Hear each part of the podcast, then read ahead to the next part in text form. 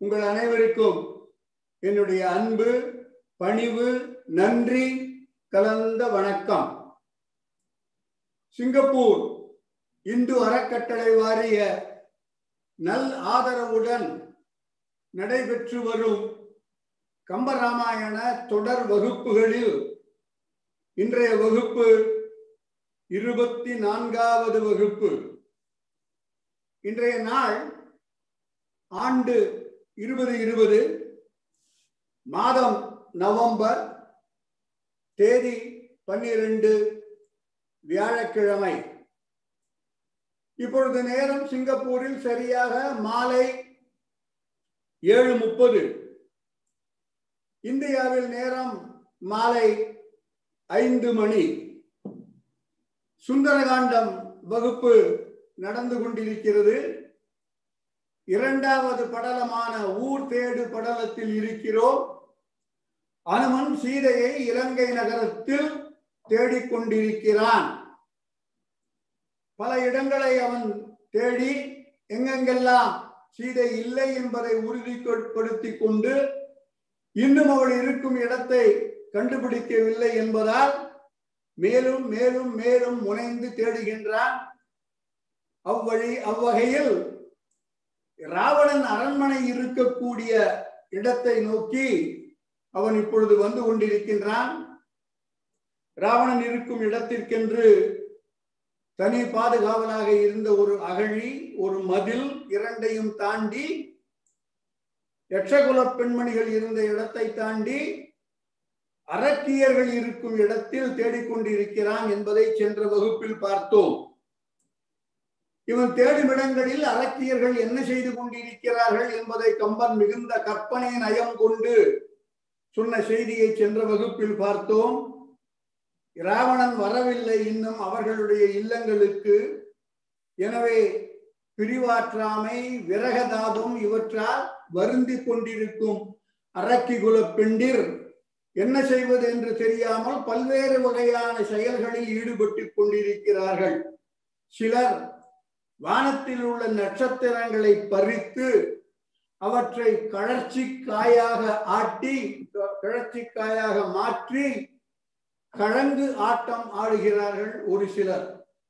இன்னும் ஒரு சிலர் ராவணன் வரவில்லை நாம் உறங்க போகலாம் என்று எண்ணி உறங்குவதற்கு முன் குளிப்பதற்காக தேவலோக பெண்டிரை ஆகாச கங்கை நீரை எடுத்துக்கொண்டு அவர்கள் குளிப்ப குளிப்பதற்கு தோதாக அந்த ஆகாச கங்கை நீரை கொண்டு வர அது குளிர்ச்சியாக இல்லை என்று சொல்லி இவர்களே வீட்டின் மாடத்தில் ஏறி மேகத்தை கையால் ஒரு குத்து குத்தி துளையிட்டு அங்கிருந்து சொரியும் நீரில் மஞ்சள நீர் ஆடினார்கள் என்று அரக்கியரை பற்றிய வர்ணனையை பார்த்தோம். ராவணன் ஆதிசேஷனை வென்று அவனிடமிருந்து பறித்து கொண்டு வந்த நாகரத்தினத்தை சூதாட்டத்தில் வைக்காமல் தமக்காக தனியாக வைத்துக் கொண்டு அவன் வித்யாதர மன்னரை வென்று அவர்களிடமிருந்து பறித்து கொண்டு வந்த அவர்களுடைய மணிமுடி முத்துமாலை ரத்தினங்கள் ஆகியவற்றை வைத்து சூதாடி கொண்டிருக்கிறார்கள் ஒரு சில பெண்மணிகள் அரக்கிய பெண்மணிகள் என்பதெல்லாம் சென்ற வகுப்பில் பார்த்தோம். இன்றைய வகுப்பிலும் அவ்வாறு அரக்க பெண்மணிகள் என்னென்ன செய்கிறார்கள் என்பது ஒன்றிரண்டு பாடல்களில் தொடரத்தான் செய்கிறது. இன்றைய வகுப்பின் முதல் பாடல் தரும் செய்தி இவ்வாறு அமைகிறது. சித்தர்குல பெண்டிர் பாடிக்கொண்டிருக்கிறார்கள். நாகலோகத்து கன்னிகையர் மத்தளம் அடித்துக் கொண்டிருக்கிறார்கள். தேவலோகத்து பெண்டிர் நடனமாடுகிறார்கள். இந்த மாதிரி ஒரு என்டர்டைன்மெண்ட் நடக்கிறது. அரக்கியர் குலப்பெண்டிற்கு இந்த அரக்கி குலப்பெண்டில் இந்த நடனத்தை பார்த்து ரசித்து கழித்து கொண்டிருக்கிறார்கள் என்பதை அனுமன் பார்த்து அவர்கள் மத்தியில் சீதை இல்லை என்பதை உறுதிப்படுத்திக் கொண்டு மேலே செல்கிறான் என்பதாக பாடல் பாடல் அரக்கியர்கள் செய்கையை பற்றி மட்டும் அமைகிறது. பாடலை இப்பொழுது நாம் திரையில் பார்க்கலாம். தென்னகு குடமுள் பாடல் சித்தியர் இசைப்பத்தின் சொல் பன்னக மகளிர் வள்வார் தன்னுமை பேணி பாணி பேண பொன்னகர் தரளப்பந்தர் கற்பக பொதும்பர் பொந்தோள் இந்நகை அரம்பை மாறை ஆடல் கண்டு இருக்கிறாரும். ஆடல் கண்டு இருக்கிறாரும் என்பதுதான் செய்தி. நாட்டியம் நடக்கிறது. அதை கண்டு கொண்டிருக்கிறார்கள் அரக்கி பெண்டு. யார் நடனம் ஆடுகிறார்கள் என்றால் அரம்பைமார் பாடலின் இறுதி வரியில் இருக்கிறேன். அரம்பை மாறை ஆடல் கண்டு இருக்கிறாரும். தேவலோகத்து பெண்டில் நடனமாட அதை கண்டு கழித்து ரசித்துக் கொண்டிருக்கிறார்கள் அரக்கியர். இந்த தேவலோக பெண்டிர் எப்பேற்பட்டவர்கள் என்றால் பொன்தோல் இந்நகை இரண்டும் உடையவர்கள். பொன்னை போன்று பிரகாசிக்கக்கூடிய ஒளி வீசக்கூடிய அழகான தோள்களை உடையவர் தேவலோக பெண்டிர். அவர் இனிமையான புன்னகை சிந்துபவர்களாக பொன் தோல் இந்நகை அறம்பயரை ஆடல் கண்டு இருக்கின்றாரும். இந்த நாட்டியம் எங்கே நடைபெறுகிறது என்றதை பார்த்தால் அது மூன்றாவது அடியில் சொல்லப்படுகிறது. பொன்னகர் தரள பந்தர் கற்பக புதும்பர். நகர் என்பதற்கு நாம் இதுவரை அறிந்தது நகரம் சிட்டி என்று நாம் அறிந்திருக்கின்றோம். நகர் என்பதற்கு அகராதியில் போய் பார்த்தால் மாளிகை என்ற பொருளும் இருக்கிறது. நானும் இந்த கிளாஸ்ல தான் அதை கத்துனேன். பொன்னகர் பொன்னால் ஆகிய நகரம் பொன்னால் வேயப்பட்ட நகரம் பொன்னை போல அழகுள்ள நகரம் பொன்னகர் தரள பந்தர். தரளம் என்றால் முத்து. பந்தல் என்பது பந்தல். சோ இலங்கை பொன்னால் ஆகிய இலங்கை நகரத்தில் முத்து பந்தலுக்கு கீழே இந்த முத்துப்பந்தல் எங்கே இருக்கிறது என்றால் கற்பக பொதும்பர். பொதும்பர் என்றால் சோலை.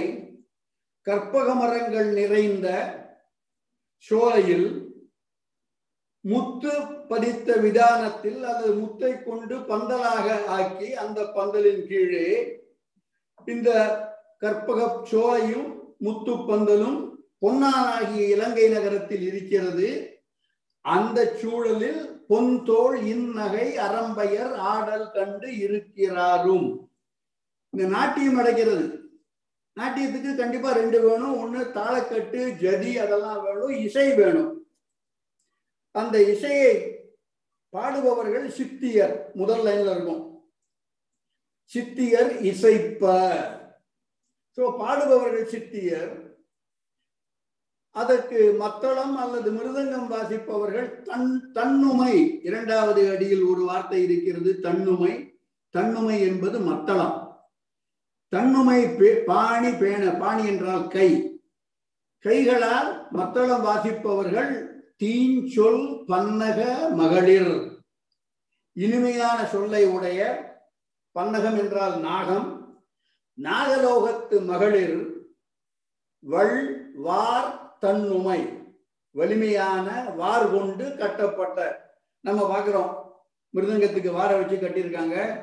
தபிலுக்கு வார வச்சு கட்டியிருக்காங்க. வலிமையான வார்.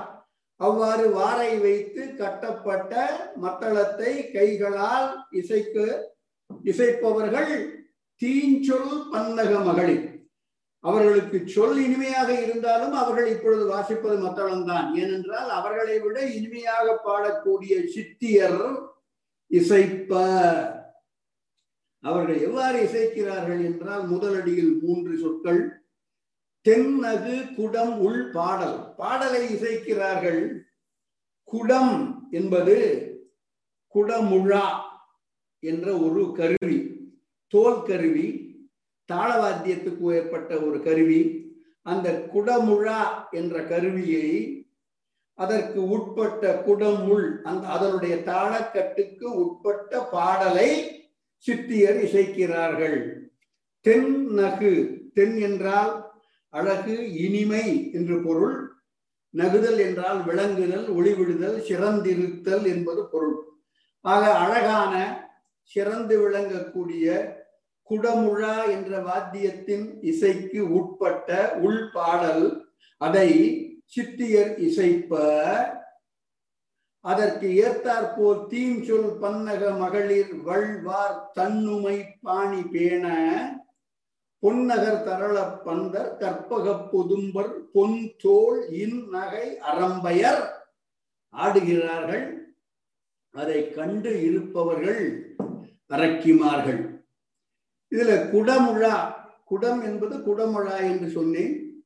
பல தமிழ் இலக்கியங்களிலும் இந்த வார்த்தையை நாம் காணலாம். குடமுழா என்பது அந்த வாத்திய கருவி அதனுடைய பயன்பாடு மற்ற இலக்கியங்களில் எவ்வாறு இருக்கிறது என்பதை அடுத்தபடியாக பார்க்க போகிறோம். அதற்கு முன்னால் தென்னகு பாடலின் முதல் வார்த்தை. தென் என்றால் அழகு அல்லது இனிமை. என்று அகராதி சொல்கிறது. இந்த வார்த்தையை கேட்ட பிறகு எனக்கு ஒரு எனக்கு ஒரு சிந்தனை தோன்றியது. அதை உங்களுடன் பகிர்ந்து கொள்கிறேன். தென்னாடுடைய சிவனே என்று சொல்கிறோம். நான் இதுவரைக்கும் தெற்கு பகுதி தென்னாடு என்று நினைத்துக் கொண்டிருந்தேன். தென் என்பது அழகு என்ற பொருளை சொன்னால் தென்னாடு என்பது அழகான நாடு இனிமையான நாடு. என்றும் பொருள் தருமோ என்று தென்னாடுடைய சிவனே என்பதற்கு ஒரு புதுவையாக பொருளும் கம்பனிலிருந்து கிடைத்தது என்று நான் எனக்கு கற்பித்துக் கொள்கின்றேன். இனி குடமுழா என்ற வாத்தியம் பற்றி பார்ப்போம். அடுத்த பாடல் விஜய். தொடர்புடைய பாடல். இது சுந்தரருடைய தேவாரம். தக்கை தன்னுமை தாளம் வீணை தகுனிச்சம் கிணை சல்லரி கொக்கரை குடமுழவினோடு இசை கூடி பாடி நின்று ஆடுவீர். எல்லா வாத்தியத்தோட பெயர்கள் இந்த வாத்தியங்களை எல்லாம் வைத்துக் கொண்டு இவற்றிற்கு இசைக்கு ஏற்ப நீர் ஆடுவீரே சிவபெருமானே. இப்ப என்ன பண்ணிட்டீங்க? பக்கமே குயில் பாடும் சோலை பைநீலியே என நிற்கிறாள். இந்த பைநீலி என்ற பதியில் வந்து குயில் பாடும் சோலையில் நிற்கின்றீரே. அக்கும் ஆமையும் பூண்டிரோ. அக்கு என்பது எலும்பு ஆமை என்பது ஆமை. இந்த இரண்டையும் பூண்டு கொண்டிருக்கிறீரே. ஆரண்ய விடங்கரே என்று சிவபெருமானை விழித்து சுந்தரர் பாடுவதாக குடம் என்ற கம்பனின் சொல் இங்கே குடமுழவினோடு என்றே வந்திருக்கிறது. இனி அடுத்த பாடலை பார்ப்போம். இதை எடுத்துடலாம் விஜய். அடுத்த பாடலும் அரக்கியர் என்ன செய்கிறார்கள்? இராவணன் வரவில்லை. அவன் வரவிற்காக காத்து கொண்டிருக்கிறார்கள். அவனுடைய இந்த போன போன வகுப்பில் பார்த்த எச்சகுல பெண்மணிகள் இங்கே இருக்கக்கூடிய அரக்ககுல பெண்மணிகள் இனிமேல் வரக்கூடிய விஞ்சயர் பெண்மணிகள் எல்லோரும் ராவணனுடைய உரிமை பெண்கள். அவனுடைய காதலியர்கள் இல்லைன்னா அவனுக்கு அவனுடைய அந்தப்புறம் என்றும் கொள்ளலாம் அப்பேற்பட்ட மகளிர். எனவே அவனுடைய வருகைக்காக காத்திருக்கிறார்கள் அவளுடைய காதலியர். எனவே அவர்கள் வருத்தமுற்று ராவணன் வரவில்லையே என்று சொல்லி எத்தனையோ காரியங்கள் செய்து கொண்டிருக்கிறார்கள் என்று பார்த்தோம். சூதாடுகிறார்கள் கழங்கு ஆட்டம் ஆடுகிறார்கள் நாட்டியம் பார்த்து கொண்டிருக்கிறார்கள். இந்த பெண்மணிகள் பாடுகிறார்கள். ராவணன் வர்ற வரைக்கும் சரி நம்ம எல்லாம் சேர்ந்து பாடுவோம் என்று அந்த பெண்டிர் பாடுவதை பற்றிய செய்தி கம்பன் தருகின்றார் பாடலை இப்பொழுது திரையில் பார்க்கலாம்.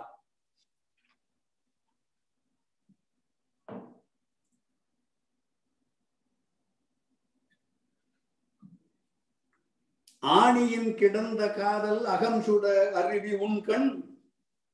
சேனுயர் உறக்கம் தீர்ந்த சிந்தையர் செய்வதோரா. வீணையும் குடலும் தத்தம் இடரும் வேற்றுமையின் தீர்ந்த. பாணிகள் அளந்த பாடல் அமிழ்துக பாடுவாரும். வழக்கம் போல இறுதி சீர் நிகழ்வை சொல்லுகிறது. பாடுவாரும். பாடுகிறார்கள். எப்படி பாடுகிறார்கள்? அமிழ்து உக பாடுகிறார்கள். இவர்களுடைய பாட்டில் தேன் சொட்டுகிறது. தேவாமிர்தம் அப்படின்னு சொல்றோமா இல்லையா? சில பாடல்களை அட இன்னைக்கு கச்சேரி தேவாமிர்தம் பா அந்த மாதிரி அமிழ்து உகப்பாடுவாரும் இந்த அமிழ்து உகப்பாடுவது எவ்வாறு இருக்கிறது? பாணிகள் அளந்த பாடல். பாணி என்பது கை. பாணிகள் என்பது கை தட்டல் தாளம். தாளம் அளந்த சரியான கட்டமைப்பில் அமைந்த பாடல் அமிழ்து போல அமிழ்து சொரிந்து அமிழ்து உக பாடுகிறார்கள். இவர்கள் எவ்வளவு சிறப்பாக பாடுகிறார்கள் என்றால் மூன்றாவது அடி வீணையும் குழலும் தத்தம் மிடரும் வேற்றுமையின் தீர்ந்த வீணை புல்லாங்குழல். இவர்களுடைய மிடரு மிடரு என்பது கழுத்தின் ஒலி எழுப்பக்கூடிய உறுப்பு என்று சொல்கிறார்கள். பொதுவாக கழுத்து மிடரு ஒலி எழுப்பக்கூடிய கண்டம் என்று சொல்கிறார்கள். அந்த கண்டம் அல்லது தமிழில் குரல் வளை குரல் வளை என்று சொல்வது குரலில் இருந்து அந்த குரல் வளையிலிருந்து எழும் நாதம். ஆக வீணை குழல் இவர்களுடைய குரல் இந்த மூன்றுக்கும் வேற்றுமையின் தீர்ந்த வேற்றுமை என்பதே இல்லை. இது கேட்பது வீணையின் இசையா குழலின் இசையா அல்லது இந்த பெண்களின் குரல் இசையா என்பதை கண்டுபிடிக்க முடியாத அளவு இவற்றுக்குள் வேற்றுமை ஏதும் இன்றி எல்லாம் ஒரே மாதிரியாக ஒலிக்கக்கூடிய அவ்வளவு இனிய குரலில் பாணிகள் அளந்த பாடல் அமிழ்து உக பாடுவாரும்.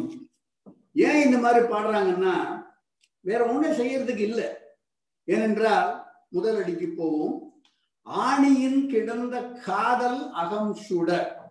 ராவணன் மீது எக்கச்சக்கமான ஆசை.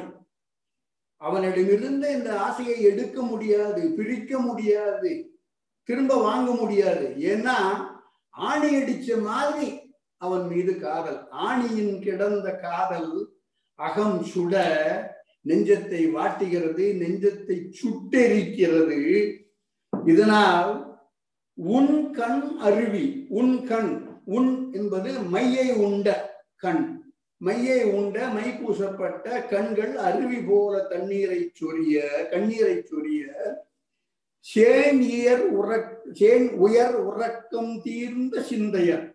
சிந்தையர் எண்ண ஓட்டம் உடையவர்கள். உறக்கம் சேன் என்பது தொலைவு என்று பொருள் பொதுவாக நீண்ட நாட்களாக தூங்கவில்லை. சேன் உயர் உறக்கம் தீர்ந்த. உறக்கம்ங்கிறது இவர்களை விட்டு நீங்கி போய்விட்டது. சேன் நெடுநாட்களாக இவர்கள் உறங்கவில்லை. அதனால் செய்வது ஓரா என்ன செய்யறதுன்னு தெரியல இவங்களுக்கு. இந்த அரக்கியர் பெண்ணிற்கு என்ன செய்வது என்று தெரியாம சரி நம்மளால முடிஞ்சது பாடுவோம் என்று பாடுகிறார்கள். இதற்கு வியாக்கியானம் எழுதுகிறார்கள். சேன் உயர் உறக்கம் தீர்ந்த. பல ஆண் பல நாட்களாக பல மாதங்களாக உறக்கம் தீர்ந்தவர்கள். ஏனென்றால் இங்கதான் வியாக்கியானகர்த்தா என்ன சொல்றாங்கன்னா சீரையை சிறையெடுத்து வந்த பிறகு ராவணன் இவர்களை எல்லாம் திரும்ப கூட பார்ப்பதில்லை. ஆக ஏறக்குறைய பத்து மாத காலமாக உறக்கம் இல்லாதவர்களாக இவர்கள் இருக்கிறார்கள். சேனுயர் உறக்கம் சேன் என்பதற்கு சீரை சிறையெடுத்து வந்த காலத்தில் இருந்து என்று பொருள் பெறுகிறார்கள் உரையாசிரியர்கள். இவ்வாறு பாடிக்கொண்டிருக்கிறார்கள் சில அரக்கிமார்கள். இவர்களை பார்த்து கொண்டு இவர்கள் இருக்கும் இடங்களில் எல்லாம் சீதை இல்லை என்று கண்டறிந்து தீர்மானித்து அனுமன் மேலே செல்கிறான் என்பது பாடல் தரும் செய்தி. அடுத்த பாடலை பார்ப்போம். அடுத்த பாடல் ஒரு ரசமான பாடல். இந்த காலத்தை நம்ம பார்க்கிறோம். நிறைய பேருக்கு. கோயில்ல சாமி வந்துடும் இல்லைன்னா இவர்கள் மீது சாமி வந்துடும் இல்லது இவர்கள் சாமி ஆடுவார்கள். இந்த மாதிரி அரக்கியர் பலர் சாமி ஆடுகிறார்கள். இந்த சாமி ஆடுகிறவர்கள் இப்போது பார்த்தாலும்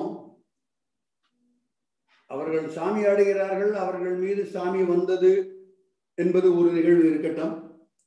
பொதுவாக தங்கள் மீது சாமி வந்தது என்பதை அவர்கள் எக்ஸிபிட் பண்ணுவாங்க.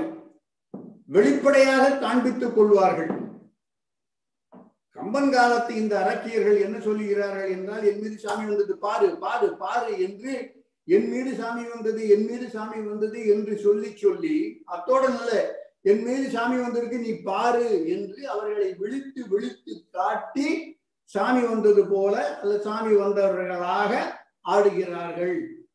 சில அரக்கிமார் என்று கம்பன் பதிவு செய்கிறான். இந்த காட்சியையும் அனுமன் பார்த்து கொண்டு செல்கின்றான். கம்பன் ஒரு சின்ன குசும்பு பண்றான். இந்த சாமி வந்ததற்கு காரணம் என்பது கள் குடித்ததனால்.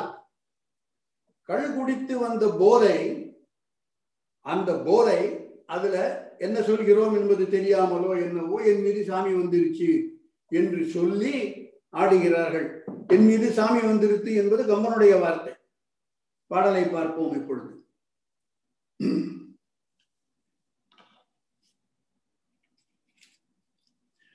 தயிர் நிறத்து உருக்கள் உள்ளம் தள்ளுற அறிவு தள்ளி பயிர் உற தெய்வம் என்மேல் படிந்தது பார்மின் என்ன?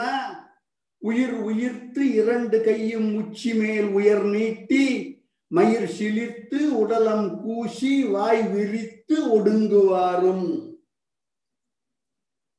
என்பது பாடல். இந்த காட்சியை அனுமன் பார்த்து கொண்டு போகிறான். தயிர் நிறத்து உரு கள் உள்ளம் தள்ளுற. கள் உரு கள் உள்ளே சென்ற கள் உறுதல் என்றால் செல்லுதல் அடைதல். தயிர் நிறத்து கள் உரு உள்ளம். அந்த மாதிரி உடம்புக்குள்ள கல்லு போய் அதனால் உள்ளம் தள்ளுற கல்லுக்கு எவ்வளவோ வெள்ளை நிறத்துக்கு நிறைய கம்பேரிசன் கொடுக்குறாங்க. முதல் தரமாக நான் பார்ப்பது கல் என்பது தயிர் நிறத்தை கொண்டது. தயிர் நிறத்து உரு கல் உள்ளம் தள்ளுற உள்ளம் தடுமாற அறிவு தள்ளி அறிவும் இவர்களை விட்டு விலகி போய் பயிர் உற. பயிர் என்றால் ஆரவாரம். சப்தம் ஒலி என்று பொருள். நம்ம இதுவரைக்கும் பயிர்னா கிராப் விவசாயிகள் விளைவிப்பது பயிர் நெற்பயிர் புஞ்சை பயிர் நஞ்சை பயிர் கம்பராமாயணம் உங்களுக்கு நான் சொல்லி கொடுக்கறதுல எனக்கு நிறைய புதிய புதிய வார்த்தைகள் தெரிகின்றன. பயிர் என்பதற்கு டிக்ஷனரியில போய் பார்த்தா ஒலி தான் முதல் வார்த்தை. அதுக்கப்புறம் நிறைய பொருள் குடிக்கிறார்கள். அப்புறம் பயிர் விளைவிப்பது அந்த மாதிரி நம்ம இந்த கிராப் அப்படிங்கிற உண்டான பொருள் இருக்கு. பட் முதல்ல சொல்றது பயிர் என்றால் ஒலித்தல். ஸோ பயிர் உர ஆரவாரம் செய்ய. பொதுவாக அந்த சாமி வந்தா ஏகப்பட்ட சத்தம் போடுவாங்க. பயிர் உர தெய்வம் என்மேல் படிந்தது. பாருங்க என்மேல சாமி வந்திருக்கு. பார்மின் இதை பாருங்கள் என்று என்ன? உயிர் உயிர்த்து உயிர்த்தல் என்றால் மூச்சு விடுதல். உயிர் என்றால் மூச்சு. பெருமூச்சு விட்டு என்று உயிர் உயிர்த்து இரண்டு கையும் உச்சி மேல் உயர் நீட்டி கைகளை இரண்டையும் ஏன்னா என் மேல சாமி வந்திருக்கு. அந்த சாமிக்கு மரியாதை கொடுப்பது போல இரண்டு கையும் உயிர் இரண்டு கையும் உச்சி மேல் உயர் நீட்டி மயிர் சிலிர்த்து புல்லரிக்கிறது உடம்புலாம் மயிர் கூச்செறிகிறது ரெண்டு வார்த்தையும் ஒண்ணுதான். மயிர் சிலித்து உடலம் கூசி வாய் விரித்து ஓன்னு சத்தம் போட்டு இறுதியில் ஒடுங்குவாரும். இவ்வளெல்லாம் முடிஞ்சு கிடையாது சாமி ஆடி மூலையில உட்காந்துருவாங்க ஒடுங்குவாரும். இந்த மாதிரி அரக்கியர்களிடையே ஒரு நிகழ்வு நிகழ்கிறது. இதையும் பார்த்து கொண்டு அனுமன் மேலே செல்கின்றான் என்பது கம்பனின் பதிவு. இனி அடுத்த பாடலை பார்ப்போம். இந்த மாதிரி அரக்கிமார்கள் இருக்கக்கூடிய அந்த குடியிருப்பை தாண்டி அடுத்தபடியாக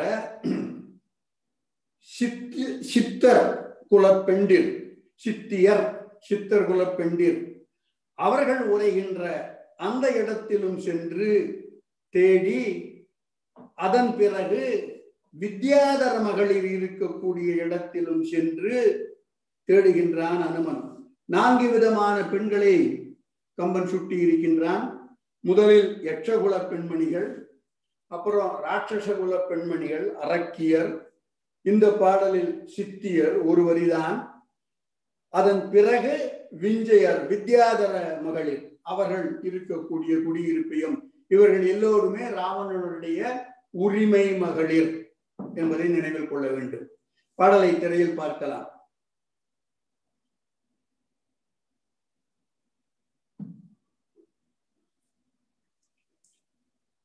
அடுத்த பாட்டு. இது ஆ. இத்திரத்து அரக்கிமார்கள் ஈரிரு கோடி ஈட்டம் பத்தியர் உரையும் பத்தி படர் நெரும் தெருவும் பார்த்தான். சித்தியர் உரையும் மாடம் தெருவும் பின்னாகச் சென்றான். உத்திசை விஞ்சை மாதர் உரையுளை முறையின் உற்றான். விஞ்சை மாதர் உரையுளை முறையின் உற்றான் என்பதுதான் செய்தி. விஞ்சை மாதர் உரை உள் அதனை முறையின் உற்றான். முறை என்பது தேடுகின்ற முறை. எல்லா இடத்திலும் தேடி பார்க்கிறோம் அதுபோல இந்த இடத்திலும் தேட வேண்டும் என்ற அந்த நியதிப்படி அந்த நெறியின்படி அந்த முறைமையின்படி அந்த விஞ்சை மாதர் இருக்கக்கூடிய இடத்தையும் இவன் சென்று சேர்ந்தான். உத்திசை என்பது முன்னால் இருக்கக்கூடிய திசை என்று உரையாசிரியர் பொருள் தெரிகிறார்கள். உத்திசை என்பதற்கு டிக்ஷனரியில போய் இல்லைன்னா அகராதியில போய் பொருள் பார்த்தீங்கன்னா பொருள் இல்லை. உத்திசை என்பதற்கு ஒரு உரையாசிரியர் அப்புறத்தில் உள்ள திசை என்று வைமுகோ சொல்கிறார். பள்ளத்தூர் பழனியப்பன் அவர்கள் முன்னால் இருக்கக்கூடிய திசை என்று உத்திசை என்பதற்கு முன் திசை என்று சொல்கிறார். சோ முன்னால் இருக்கக்கூடிய விஞ்சை மாதர் உரையுளை முறையின் உற்றான். ஏன் அது முன்னால் இருக்கிறது என்றால் சித்தர்கள் இருக்கும் இடத்தை கடந்து சென்று விட்டான். மூன்றாவது அடி அந்த சித்தர்கள் இருக்கும் இடம் இவனுக்கு பின்னாலே வந்து விட்டது. சோ அவற்றை தாண்டி விட்டான். எனவே அவை இவனுக்கு பின்புறமாக இருக்கின்றன.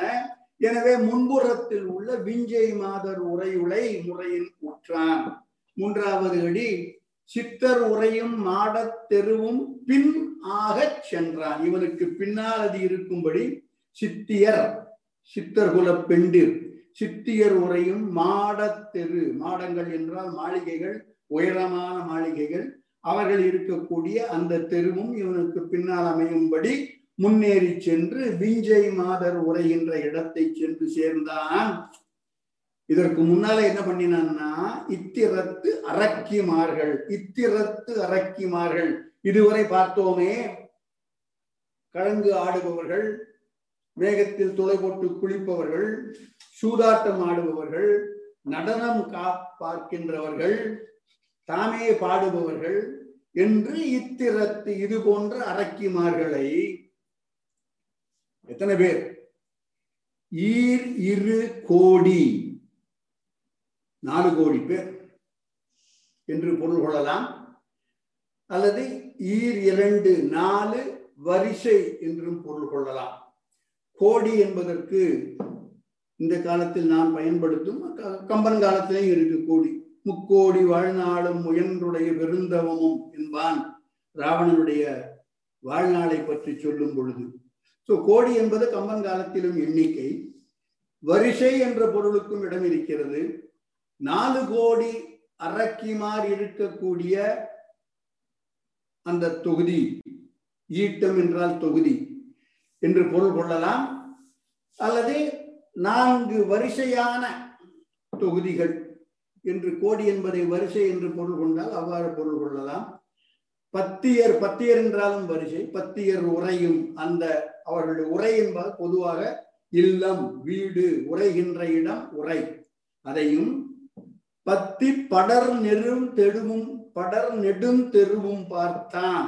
அவர்கள் இருக்கக்கூடிய அரக்கியர்கள் இருக்கக்கூடிய படர்ந்த அடர்ந்த பெரிய பத்தி என்றால் முறையாக அமைக்கப்பட்ட நீண்ட நெடுந்தெரு அவர்களையும் பார்த்து கொண்டு அதை தாண்டி அவற்றை கடந்து சித்தியர் உரையும் மாடம் இவனுக்கு அந்த தெரு இவனுக்கு பின்பாக அமைய விஞ்சை மாதர் இருக்கக்கூடிய அந்த தெரு அதை நோக்கி முன்னாலே சென்றான் என்பது பாடல் தரும் பொருள். அடுத்த பாடலை பார்ப்போம்.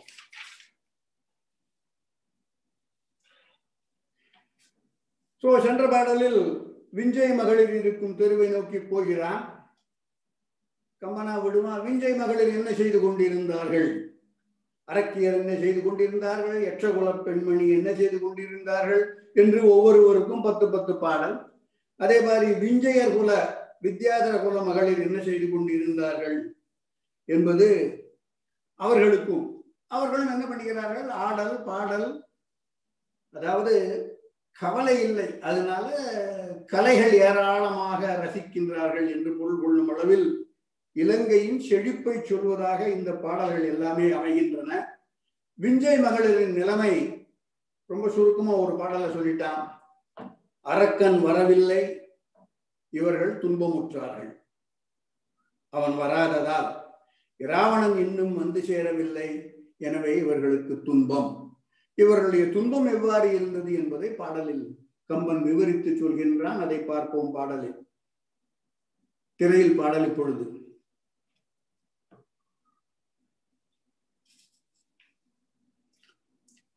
வளர்ந்த காதலர் மகரிகை நெடுமுடி அரக்கனை வரக்கானார்.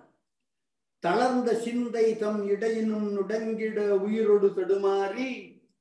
களம் தவா நெடும் கருவியில் கைகளில் செய்தியர் கலை கண்ணால் அளந்த பாடல் வெவ் அரவு தம் செவி புக அலமரல் உருகின்றார். வழக்கம் போல செய்தி அல்லது நிகழ்வு என்றால் அலமரல் உருகின்றார். அலமரல் என்றால் வருத்தம் துன்பம் இன்னல் இடர். சோ துன்பப்படுகிறார்கள். அலமரல் உருகின்றார் என்றால் துன்பப்படுகின்றார்கள். ஏனென்றால் இவர்கள் விஞ்சையர் மகளிர் என்பது சென்ற பாடலை பார்த்தோம். அந்த இருப்பிடத்தை சென்று நோக்கினான் என்பதால் இவர்கள் விஞ்ச வித்யாதர மகளிர். அலமரல் உருகின்றார். காரணம் முதல் அடியில் கடைசி இரண்டு வார்த்தைகள் அரக்கனை வர காணார். இவ்வளவுதான் முடிஞ்சு போச்சு பாடல் அரக்கனை வர காணார். எனவே அலமரல் உருகின்றார். எவ்வாறு அலமரல் உருகின்றார் என்பது மற்ற செய்திகள். அரக்கன் எப்பேற்பட்டவன் என்பது ஒன்று இரண்டு செய்திகள். இதுதான் பாடல் தரும் செய்தி. வளர்ந்த காதல் மகரிகை நெடுமுடி அரக்கனை வரக்கானார். நெடுமுடி அரக்கன் நீண்ட பெரிய கிரீடம் அணிந்த அரக்கன் கிரீடத்தை உடைய அரக்கன். மகரிகை மகரம் என்றால் மீன். அந்த கிரீடத்தில் மீன் குறியிடப்பட்டிருக்கிறது அல்லது மீனை போன்ற வடிவம் மீனை போன்ற இலச்சினை பொறிக்கப்பட்டிருக்கிறது என்று கொள்ளலாம். மகரிகை நெடுமுடி மீன் வடிவம் கொண்ட மீன் இலச்சினை பொறிக்கப்பட்ட நெடுமுடி நீண்ட கிரீடத்தை உடைய அரக்கன் அவன் இவர்களுக்கு எப்படிப்பட்ட என்றால் வளர்ந்த காதலன். அவன் மீது அந்த ராவணன் மீது காதலை அளவின்றி வளர்த்து கொண்டிருக்கின்றார்கள் இந்த பெண்மணிகள். வளர்ந்த காதலர் மகரிகை நெடுமுடி அரக்கனை வர காணார். இதனால இவங்களுக்கு என்ன ஆச்சு தளர்ந்த சிந்தை. சிந்தை தளர்ந்து போச்சு. சிந்தை வலுவிழுந்து போய்விட்டது. எவ்வாறு வலி எழுந்து போய்விட்டது என்றால் நொந்து நூலாகின்னு சொல்றோமே அதேதான். தம் இடையினும் நுடங்கிட. ஏற்கனவே ரொம்ப மெல்லிசான இடை. விஞ்சையர் மகளிர் அந்த இடையை விட இவர்களுடைய சிந்தை இன்னும் நொந்து நூலாகி போக அதனால் உயிரோடு தடுமாறி உயிர் இருக்கிறதா இல்லையா என்று உயிர் தடுமாறி கொண்டிருக்கிறது உயிர் ஊசலாடி கொண்டிருக்கிறது விரக தாபத்தால் உயிரோடு தடுமாறி களம் தவா நெடும் களம் தவா. களம் என்றது கழுத்து என்று பொருள் புதிய வார்த்தை அல்லது களம் என்பதற்கு புதிய பொருள். தவுதல் என்றால் நீங்குதல் மாறுபடுதல் வேறுபடுதல். சோ இந்த களம் கழுத்திலிருந்து எழக்கூடிய ஒலி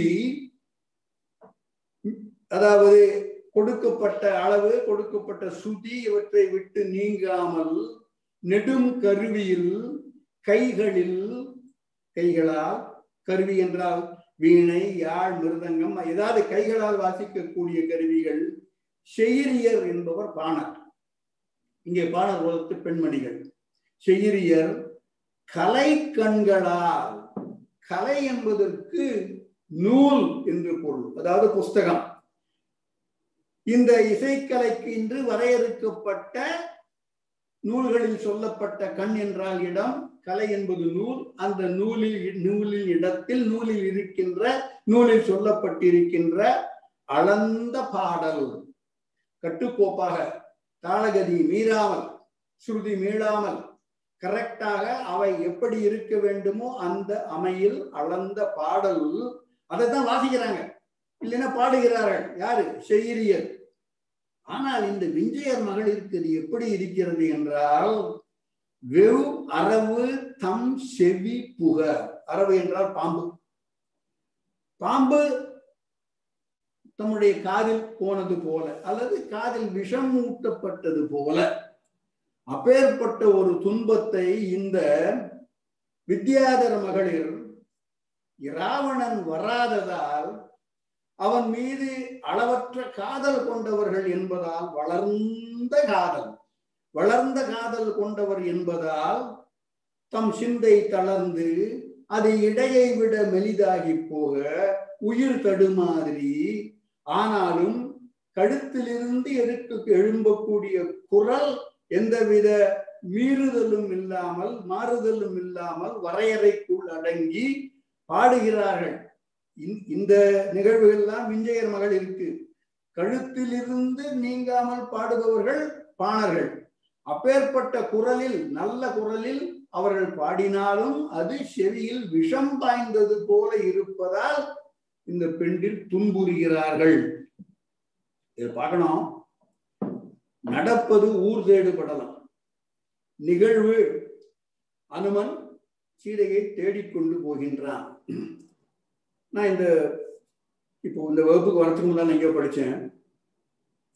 நிகழ்வுகளை மட்டுமே கம்பன் சொல்லிக் கொண்டு போயிருந்தால் அது ஒரு வரலாற்று நூலாக ஒரு ஒரு கம்பைலேஷன் ஆஃப் ஹேப்பனிங்ஸ் என்ற வகையில் வரலாற்று நூலாக அமைந்து விடுமே ஒழிய காப்பியமாக அமையாது என்பதால் இவ்வாறு ஏராளமான வர்ணனைகள் ஏராளமான விவரிப்பு என்று இதற்கு காரணம் சொல்கிறார்கள் பல உரையாசிரியர்கள். இனி அடுத்த பாடலை பார்ப்போம். இந்த பாடல் தரும் செய்தி இவ்வாறு அமைகிறது. இவ்வாறு தேடிக்கொண்டே போகிறான். இந்த வித்யாதர மகளிர் இருக்கக்கூடிய இடம் அல்லது அவர்களுடைய எண்ணிக்கை அது ஒரு பன்னெண்டு கோடி.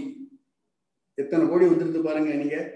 யக்ஷயர் எத்தனை கோடி அரக்கிமார் எத்தனை கோடி இப்போ வித்யாதர மகளிர் ஒரு பன்னிரண்டு கோடி. இவர்கள் இருக்கும் இடத்தை எல்லாம் தாண்டி அனுமன் ஒரு மாளிகையை அடைகின்றான். அந்த மாளிகையில் இருப்பவள் மண்டோதரி. அந்த மாளிகை யாருடைய மாளிகை என்று சொல்வதற்கு ரொம்ப ஸ்பெசிபிக்கா கம்பன் சொல்லிடுறான். மயன் மகள் உரைகின்ற மாடம். மயன் மகள் என்பவள் மண்டோதரி ராவணனுடைய மனைவி இந்திரஜித்தின் அன்னை பெரிய கற்புக்கரசி என்று போற்றப்படுபவள். இன்னும் ஒன்று ரெண்டு பாடல் கழிச்சு அதையும் பார்க்கலாம்.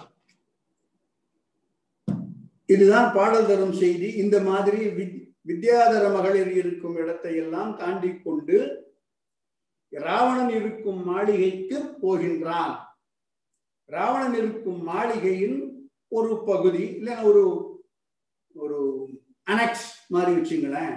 அந்த இடத்தில் மண்டோதரி இருக்கும் மாளிகையை அனுமன் சென்று அடைகின்றான். என்பதுதான் இந்த பாடலில் தரப்படும் செய்தி. இந்த பாடலில் அனுமன் காண்பது மாடத்தை மட்டுமே மண்டோதரியை அன்று. பாடலை திரையில் பார்ப்போம்.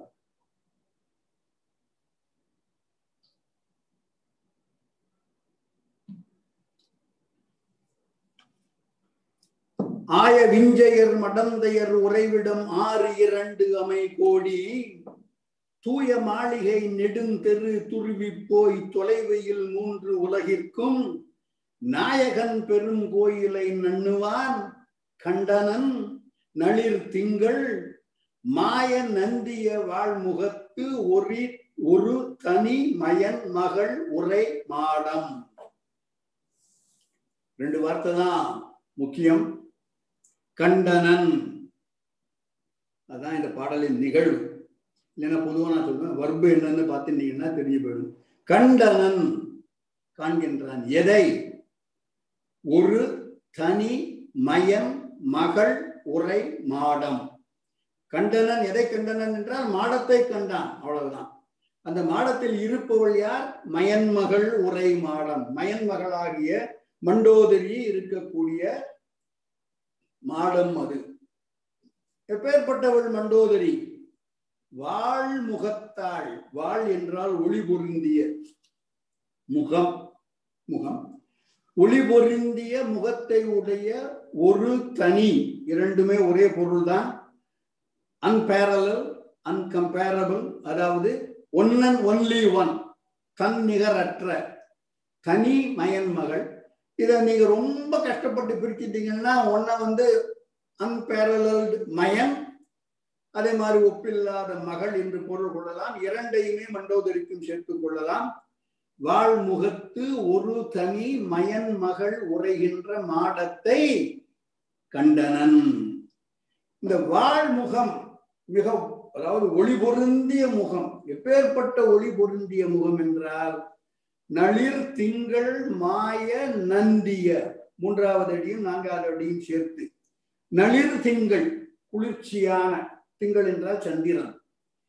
குளிர்ச்சியான சந்திரன் மாய நந்திய நந்துதல் என்றால் விளங்குதல் சிறந்து விளங்குதல் தெளிவாக தெரிதல்.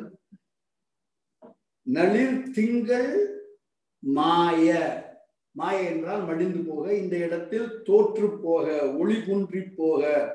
மண்டோதரியின் முகத்திலிருந்து வீசக்கூடிய ஒளிக்கு முன்னால் சந்திரன் மாய்ந்து போகின்றான் ஒளி இழந்து களை இழந்து சிறப்பு இழந்து போகின்றான். எனவே நளிர் திங்கள் திங்கள் என்பவன் சந்திரன் நளிர் திங்கள் மாய அவன் மாய்ந்து போகும் வண்ணம் நந்திய ஒளி வீசி திகழ்கின்ற வாழ்முகத்தை கொண்ட மயன்மகள் இருக்கின்ற இருப்பிடத்தை கண்டனன். அனுமன். மூன்றாவது அடியும் நான்காவது அடியும் பார்த்தோம். மூன்றாவது அடியின் பாடல் முதல்ல என்ன வந்துடலாம்? ஆய விஞ்சையர். ஆய விஞ்சையர் என்றால் இப்பேற்பட்ட விஞ்சையர். விஞ்சையருடைய செயல்களை பற்றி பல பாடல்கள் சொல்லி இருக்கின்றன. சிலவற்றை நான் விட்டு விட்டேன். ஒரு பாடல் தான் சொன்னேன். இவ்வாறு செயல்களில் ஈடுபட்டிருந்த வித்யாதர பெண்மணிகள் விஞ்சையர் மடந்தையர் உறைவிடம் ஆறு இரண்டு அமை கோடி தூய மாளிகை.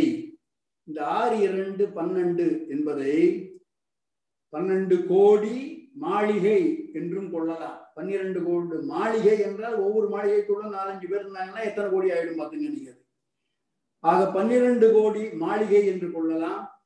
பன்னிரண்டு கோடி தெரு என்று கொள்ளலாம். பன்னிரண்டு கோடி மடந்தையர் என்றும் கொள்ளலாம். எப்படி பொருள் கொள்கிறோம் என்பது இட்ஸ் அப் டு அஸ் நான் இப்ப சொல்றேன். அடிக்கடி நான் முன்னாலே சொல்லியிருக்கேன். சின்னப்பையா அடிக்கடி சொல்லுவாரு நூலாசிரியன் உரை எழுதாமல் இருப்பது எப்பவுமே ரொம்ப நல்லது.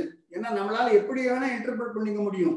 இந்த ஆறு இரண்டு என்பது பன்னிரண்டு பன்னிரண்டு கோடி. கோடி என்பதே வரிசை என்று கொண்டு விட்டீர்கள் என்றால் பன்னிரண்டு வரிசையில் அமைந்த நெடுந்தெரு. பன்னிரண்டு வரிசையில் நெடுந்தெரு தூய மாளிகை அமைந்தது. எத்தனை பேர் இருந்தாங்கிறது தமிழ்ல வராது. அது அப்படி இல்லை என்றால் கோடி என்பதை எண்ணிக்கையில் என்று எடுத்துக்கொண்டீர்களானால் ஆறு இரண்டு கோடி பன்னிரண்டு கோடி என்பது மடந்தையரா மாளிகையா தெருக்களா என்று எதை வேண்டுமானாலும் போய் அது பன்னிரண்டு கோடி என்பதை சேர்த்து கொள்ள முடியும் என்று பொருள் தரும் வகையில் பொருள் தருவதற்கு தோதாக பாடல் இருக்கிறது. ஆய விஞ்சையர் மடந்தையர் உறைவிடம் ஆறு இரண்டு கமை கோடி. எப்பேற்பட்ட மாளிகைகள்? தூய மாளிகை. தூய்மையான மாளிகை. இந்த மாளிகைகள் எங்கே இருந்தன? நெடுந்தெருவில் நீண்ட தெருக்களில். இதில் அனுமன் என்ன செய்தான்? துருவி தேடிக்கொண்டே போனான். போனவன் கடைசியில் ஒரு இடத்துக்கு வந்துட்டான். எந்த இடத்திற்கு? பெரும் கோயிலை நண்ணுவான். ஒரு பெரிய மாளிகை. அந்த கோயிலை நண்ணுவான். சென்று அடைந்தான். பெரும் கோயிலை நண்ணுவான். மூன்றாவது அடி. எப்பேற்பட்ட பெரும் கோயில் மூன்று உலகிற்கும் நாயகன். மேலுலகம் கீழுலகம் மண்ணுலகம். இந்த மூன்றுக்கும்.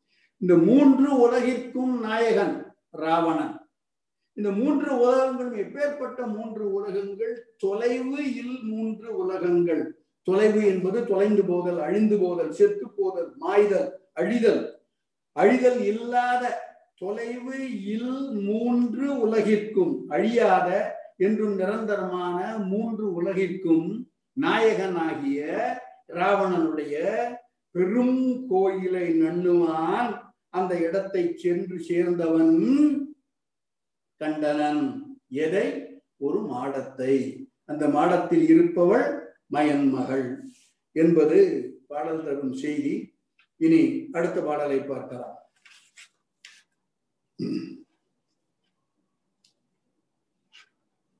பார்க்கறான் அனுமன். அங்கே துயில் கொண்டிருக்கின்றாள். எல்லாரையும் தூக்கத்துல தான் பார்க்கறான். ஏனென்றால் இவன் கடலை தாண்டி வந்து குதித்த சமயம் அடிக்கடி சொல்லி இருக்கிறேன் சாயந்தரம் ஆறரை மணி சாயந்தரம் ஏழு மணி. உடனே உள்ள போல கொஞ்ச நாள் வெயிட் பண்ணிட்டு இருந்திருக்கான். இலங்கைக்கு வந்து சேர்ந்தாச்சு மதுரை தாண்டவில்லை வெயிட் பண்ணிட்டு இருக்கான். அதுவும் கம்பன் பதிவு செய்திருக்கின்றான். ஆக கொஞ்சம் கொஞ்சமா இரவு போய் கொண்டே இருக்கிறது. சென்ற வகுப்பில் பார்த்தோம் நடுநிசையை தாண்டிய பொழுது என்று. இப்பொழுது அதற்கும் கொஞ்சம் கழிந்த காலம். ஆக மண்டோதரி உறங்கிக் கொண்டிருக்கிறாள்.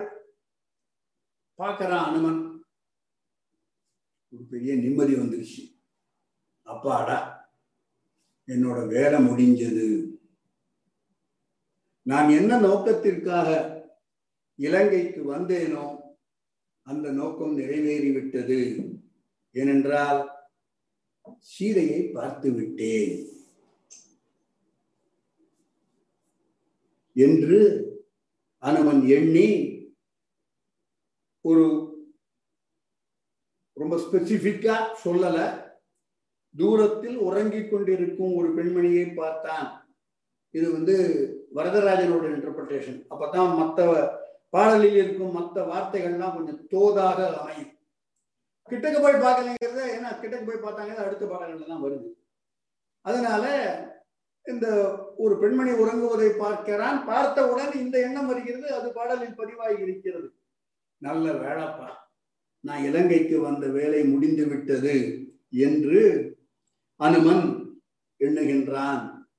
மண்டோதரியை சீதை என்று எண்ணி இந்த வார்த்தையை சொல்லுகிறான் அதுக்கு ஒரு காரணம் சொல்லிக்கிறான். தூக்கிட்டு வந்துட்டான். தூக்கிட்டு வந்தவன் நல்ல வேலை ஜெயில எல்லாம் போடல சிறையில் அடைக்கவில்லை. அடேங்க அப்பா எப்பேற்பட்ட ஒரு மாளிகையில கொண்டு சிறை வச்சிருக்கான். சிறை வைத்திருக்கிறான் என்பது தூக்கி கொண்டு வந்ததா? இப்பேற்பட்ட ஒரு அழகான மாளிகையில் அல்லவோ என்னுடைய நாயகனாக ராமனுக்கு இனியவளை ராவணன் சிறை வைத்திருக்கிறான் என்று அனுமன் எண்ணுகிறான். இவ்வாறு எண்ணியதால் நல்ல வேலை. ஓ வந்த வேலை முடிஞ்சு போச்சு என்றும் அனுமன் எண்ணுகிறான்.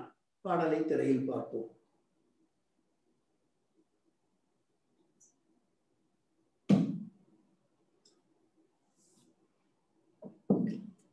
கண்டு கண்ணொடும் கருத்தொடும் கடாவினன் காரணம் கடை நின்றது.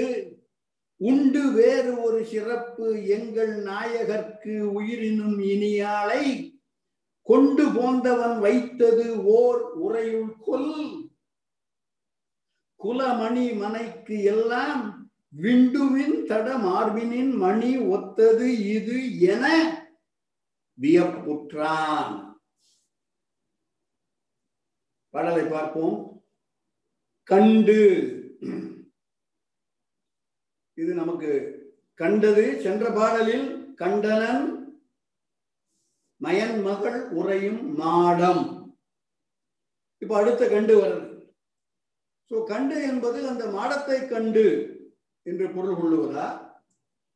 அந்த மாடத்தை ஏற்கனவே சென்ற பாடலில் கண்டு என்று சொல்லி ஆகிவிட்டது. எனவே இவன் இப்பொழுது கண்டது மாடத்தை அல்ல மாடத்தில் இருப்பவளை என்று பொருள் கொள்ளவும் இடம் தருகிறது.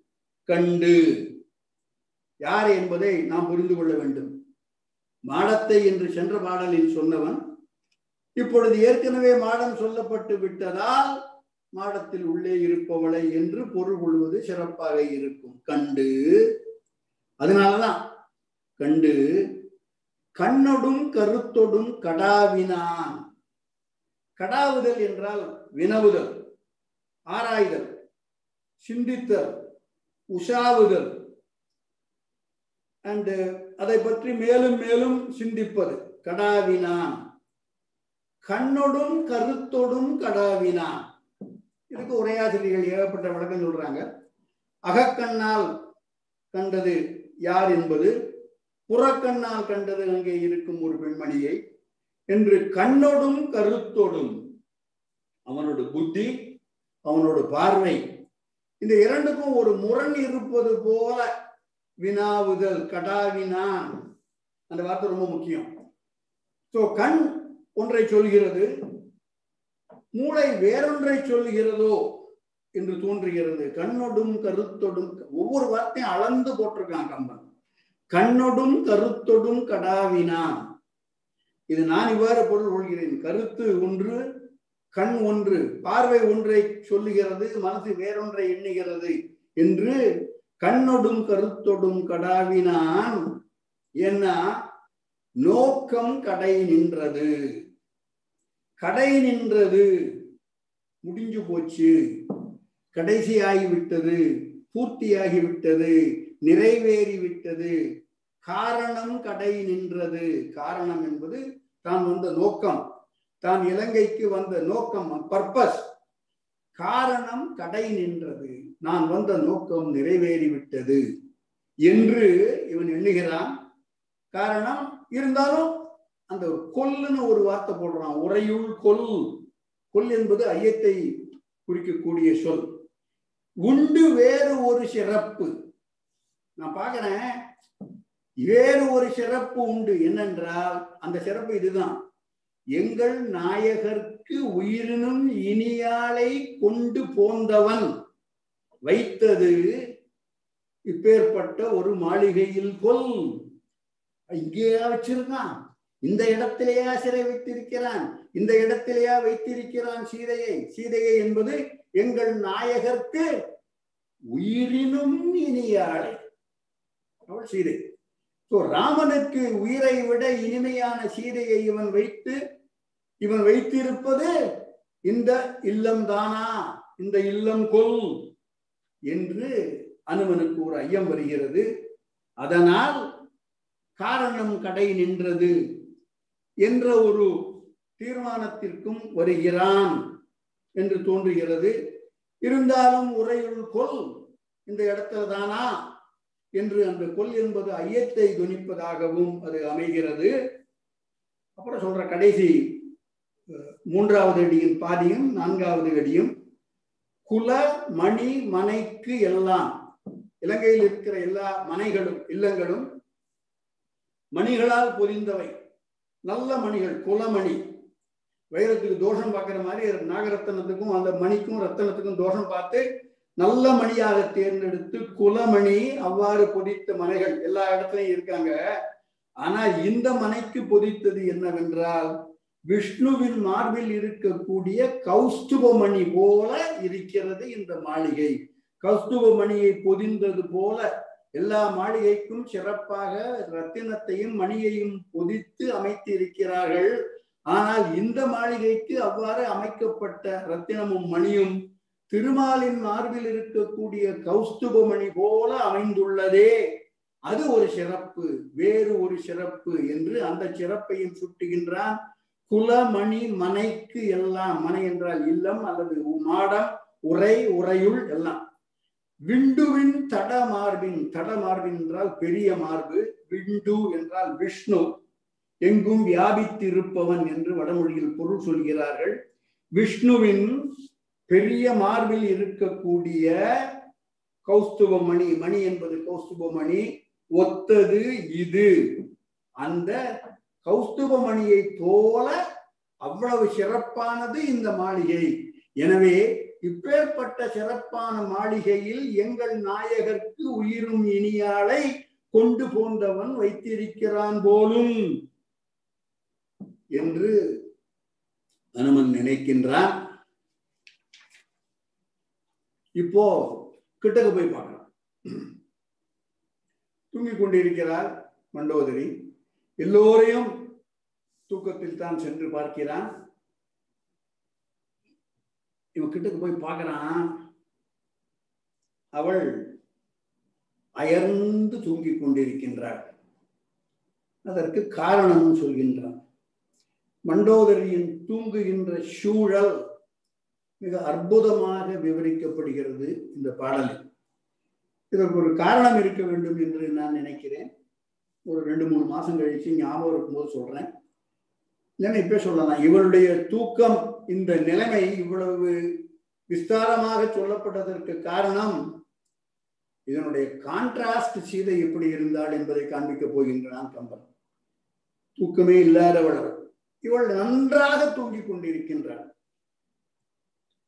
ரம்பை மேனகை திலோத்தமை ஊர்வசி இவர்களை தலைவிகளாக கொண்ட ஒரு தேவலோகத்து அறம்பயர் கூட்டம் மண்டோதரிக்கு கால் பிடித்து விட்டுக் கொண்டிருக்கிறார்கள். யாரெல்லாம்? ரம்பை மேனகை திலோத்தமை ஊர்வசி இவர்களை தலைவர்களாக கொண்ட ஒரு குழு. மண்டோதரியின் காலை பிடித்து கொண்டு கால் அமைக்கி விட்டுக் கொண்டிருக்கிறார்கள். தூங்குவதற்கு தோதாக.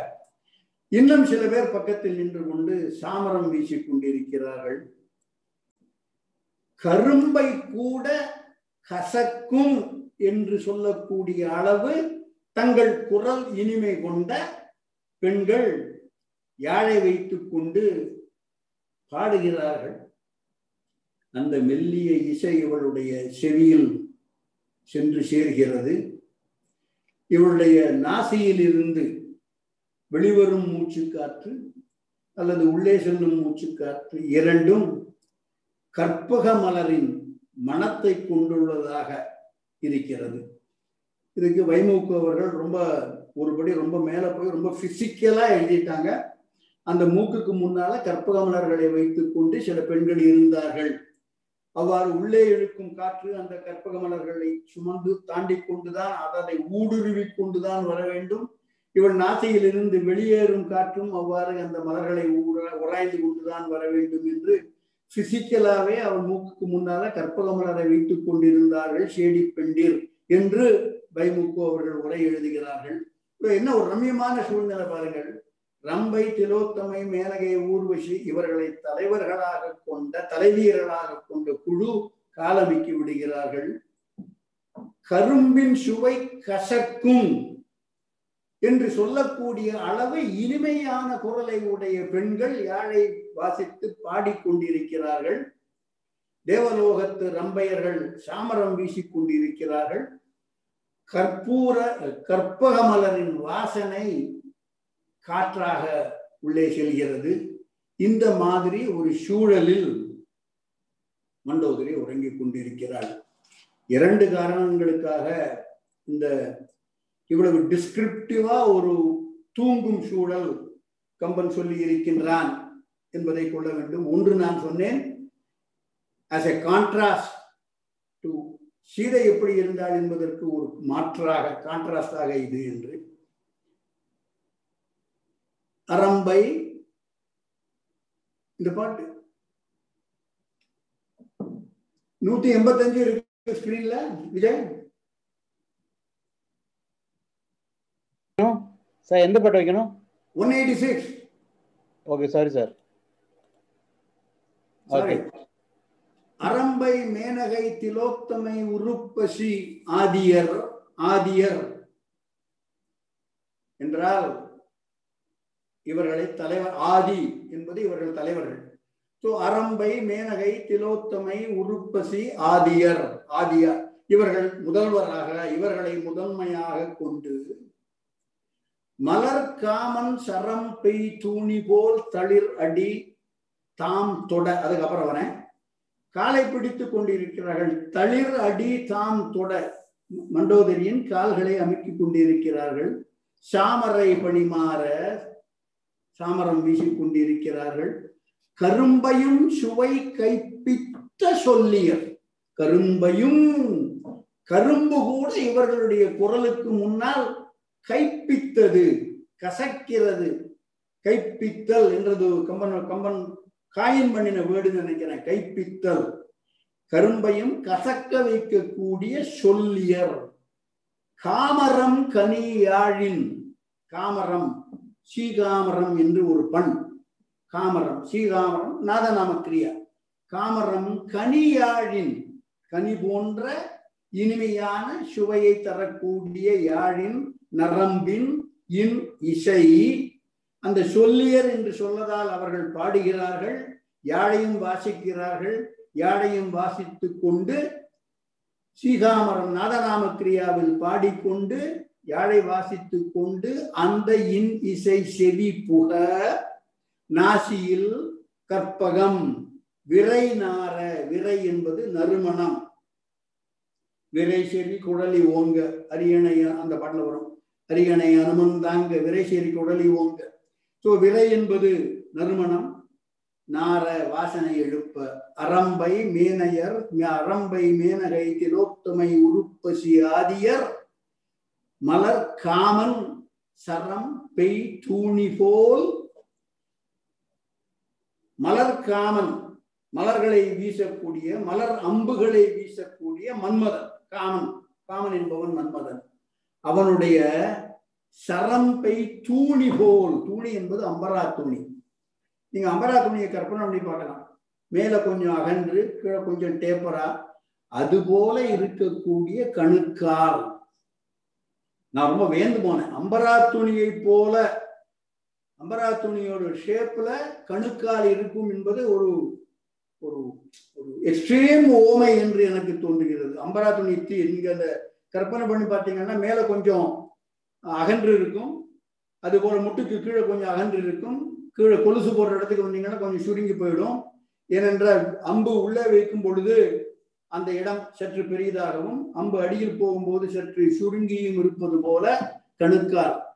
ஸோ மலர் காமன் சரம் பை தூணி போல் அம்பரா தூணி போல இருக்கக்கூடிய தளிர் அடி மென்மையான தளிர் போன்ற அந்த பாலங்களை தாம் தொட யார் தொடுகிறார்கள்? அரம்பை மீனகை திலோத்தமை உருப்பசி ஆதியர். இவர்களை முதன்மையாக இவர்களை முதலாவதாக கொண்டவர் அல்லது ஆகியோர்.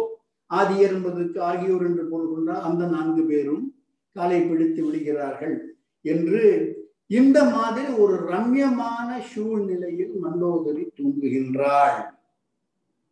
அடுத்த பாடலை பார்க்கலாம்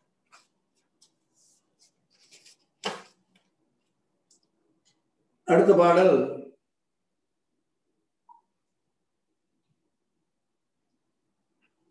இவள் தூங்கும் இடத்தில் காற்று வீசுகிறது. தென்றல். நல்ல மெல்லிய தென்றல். ஏற்கனவே சொன்னோம் கற்பகமலரை கற்பகமலரின் வாசமுடைய காற்று என்று. அந்த தென்றல் எப்படி வீசுகிறதாம் என்றால் மண்டோதரியின் பணிப்பெண்கள் வா அப்படின்னு சொன்னா தென்றல் வரும். போ அப்படின்னு சொன்னா போயிடும். என்று காற்று கூட வாயுதேவன் கூட இவர்களுடைய கட்டளைக்கு அடிபணிந்து இருக்கின்றான் என்பதை ஒரு நாசூக்காக சொல்லும் செய்தியாக அடுத்த பாடல் வருகிறது. இந்த பாடலுக்கு வியாக்கியானம் எழுதும்போது பள்ளத்தூர் பழையப்பன் ஐயா மிகவும் கடினமான புரிந்து கொள்வதற்கு மிகவும் கடினமான ஒரு பாடல் அப்படின்னு அவர் எழுதிட்டே சொல்ற வியாக்கியானத்தை பார்ப்போம். பாடல் சொல்லும் முதன்மையான செய்தி மண்டோதரியின் பணிப்பெண்கள் வா என்று சொன்னால் வருகிறது தென்றல் போ என்று சொன்னால் போகிறது தென்றல் என்பது முக்கியமான செய்தி. இது எவ்வாறு இருந்தது என்றால் என்று சொல்லி அதற்கு ஒரு ஓமையும் சொல்கின்றார் கம்பன். பாடலை பார்ப்போம். திரையில்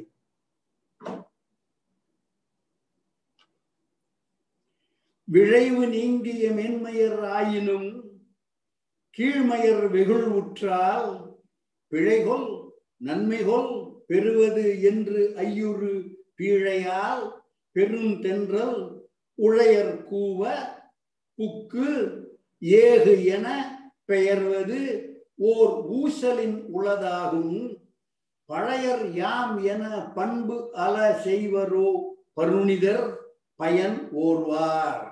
இது பாடல். பருணிதர் பாடலின் இறுதியில் இருக்கக்கூடிய வார்த்தை புத்திமான்கள் அறிவாற்றல் மிக்கவர்கள் அறிஞர்கள் அவர்கள் பயன் ஓருவார்கள். தங்களுடைய செய்கையால் என்ன பயன் வரும்? நன்மை விளையுமா தீமை விளையுமா என்பதை ஆராய்ந்து பார்த்து முடிவு எடுப்பவர்கள் பழையம் யாம் என பண்பு அல செய்வாரோ. பழமை யாம் பழங்காலம் தொட்டு நமக்குள் நட்பு இருக்கிறது. நாம் இருவரும் அந்த காலம் தொட்டு ஆதி காலம் தொட்டு பெரிய நண்பர்கள். ஐம்பது வருஷமா அவனுக்கு தெரியும் எனக்கு என்று அந்த நட்புரிமை பாராட்டி அப்பேற்பட்டவர்கள் அறிஞர்கள் பயனை தெரிந்து காரியம் செய்பவர்கள் பண்பு அல செய்வாரோ? இந்த ஒரு நட்பை அடிப்படையாக வைத்துக்கொண்டு பண்பில்லாத செயல்களை செய்துவிட மாட்டார்கள். அதுபோல வாயுதேவனும் எந்த லிபர்ட்டியும் எடுத்துக்கொள்ளாமல் ராவணனுடைய கட்டளைக்கு கட்டுப்பட்டு இருந்தான் என்று வைமுக்கு அவர்கள் வியாக்கியானம் எழுதுகிறார்கள். அது இந்த கடைசி வரியின் பொருள் அது. முதல் வரி விளைவு நீங்கிய மேன்மையர் ஆயினும் விளைவு நீங்கிய ஆசையை விட்டொழித்த விளைவு என்றால் ஆசை விருப்பம். ஆசையை விட்டொழித்த மேன்மக்கள் ஆயினும் கீழ்மையர் வெகுள் உற்றார் ஏதோ காரணத்துக்காக கீழ்மக்கள் அவர்கள் பால் கோபித்து கொண்டால் அவர்கள் பெறுவது பெறுவது என்ற வார்த்தை இருக்கிறது. பெறுவது பிழைகொள் நன்மைகொள். அவருக்கு விளைவது நன்மையா தீமையா என்று தெரியாமல் ஐயுறு பீழையால் எது என்று தீர்மானிக்க முடியாமல் அங்கும் இங்கும் ஊசலாடுவது போல இந்த காற்று வருவதும் போகுமாதுமாக இருக்கிறது. உடையர் என்றால் வேலையாட்கள் பணியாட்கள் இங்கே மகளிர் கூவ என்றால் அழைத்தல் உடையர் கூவ குக்கு நுழைந்து.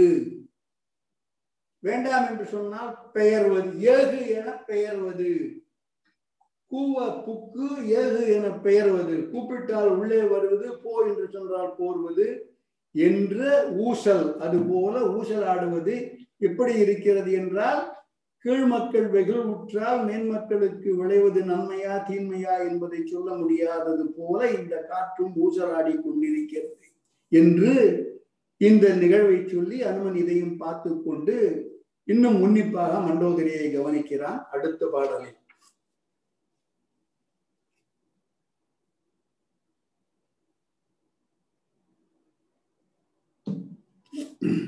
இன்னும் கொஞ்சம் கிட்டக்க போய் பார்க்கலாம்.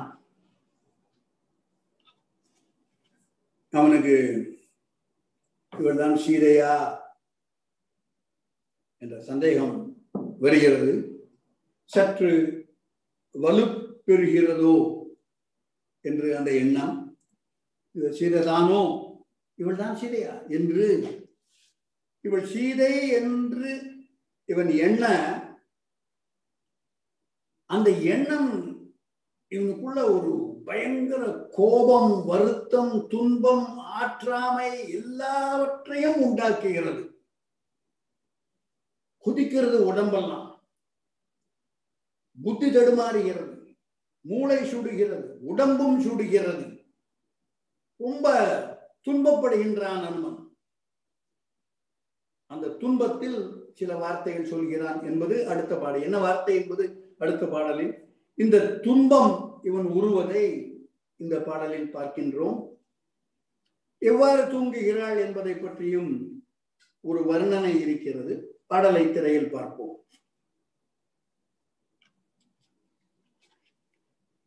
இன்ன இன்ன தன்மையின் எரிமணி விளக்கங்கள் எழில்கட பொலிகின்ற தன்னது இன் ஒளி தலைப்புற துயில் உரு தையலை தகைவு இல்லாம் அன்னல் ஆகிய சானகி இவள் என அயிர்த்து அகத்து எழும் வெண் தீ துண்ணும் ஆர் உயிர் உடலொடு சுடுவது ஓர் துயர் உழன்று உழந்து இவை சொன்னான். எவை சொன்னான் என்பது அடுத்த பாடல். இன்ன தன்மையின் இந்த ரெண்டு மூணு பாடல்ல பார்த்த மாதிரி தேவலோகத்து பெண்கள் காலை அமைக்கிவிட கற்பகமலர் வாசனை மூக்கில் சேர இனிய கரும்பையும் கைப்பிக்கும் யாழ் இசை காதில் வந்து விழ சாமரம் வீச இன்ன தன்மையின். இப்பேற்பட்ட ஒரு சூழ்நிலையில் எரிமணி விளக்கங்கள் எழில் கெட பொலிகின்ற விளக்கு ஏராளமாக இருக்கிறது. நெருப்பை போன்று பிரகாசமாக மணியை போன்று எரி மணி எரி என்றால் நெருப்பு மணி என்றால் ரத்தினம். எரிமணி விளக்கங்கள். நெருப்பையும் ரத்தினத்தையும் தோற்கக்கூடிய அளவு தோற்கடிக்கக்கூடிய அளவு பிரகாசமாக விளக்கம் இருக்கிறது. விளக்குகள் அவற்றின் எழில் கெட. அதாவது நெருப்போட ஒளி ரத்தினத்தோட ஒளி இவற்றை தோற்பிக்கும் விளக்குகள் எரிகின்றன. அவற்றின் எழில் கெட அதையும் தோற்கக்கூடிய அளவு இவளுடைய உடம்பின் ஒளி தன்னது இன் ஒளி தலைப்பு உற. இன்ன தன்மையின் எரிமணி விளக்கங்கள் எழில் கெட பொலிகின்ற தன்னது இன் ஒளி தன்னுடைய மேனையிலிருந்து எழக்கூடிய இனிமையான ஒளி தழைப்பு உற செழித்து மிகுந்து காணப்பட துயில் உரு தையலை தூங்கிக் கொண்டிருக்கும் அந்த பெண்மணியை தகைவு இல்லான். தகைவு என்பது தளர்ச்சி இடை இழைப்பு இன்டர்ஃபரன் தடங்கல். தகைவு இல்லான். தான் மேற்கொண்ட காரியத்தில் எந்த விதமான தடைகளையும் சந்திக்க விடாத அனுமன். தகைவு இல்லான். நினைக்கிறான் அன்னள் ஆகிய ஜானகி இவள் ஜானகி இவள். ஜானகி என்பது கம்பனின் பல இடங்களில் ஷானகி என்றுதான் வரும் ஷனகி என்றும் வரும் சில இடங்களில்.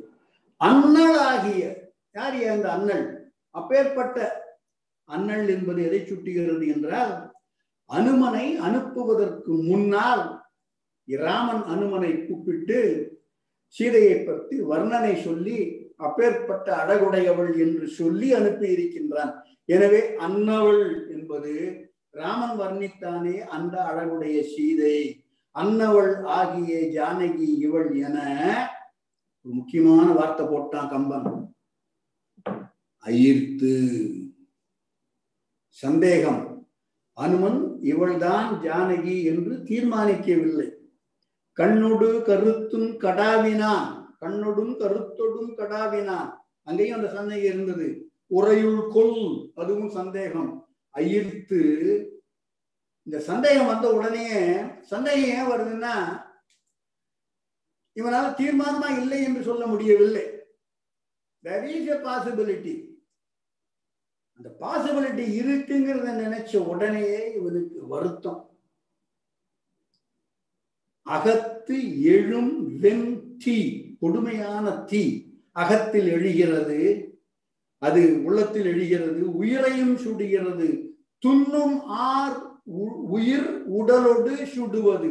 உயிரையும் உள்ளத்தையும் அந்த தீ சுட்டு ஓர் துயர் உழந்து மிகுந்த துன்பத்துக்கு உள்ளாகி அனுமன் பின்வருமாறு சொல்கின்றான். என்ன சொல்கின்றான் என்பதை அடுத்த பாடலில் பார்ப்போம்.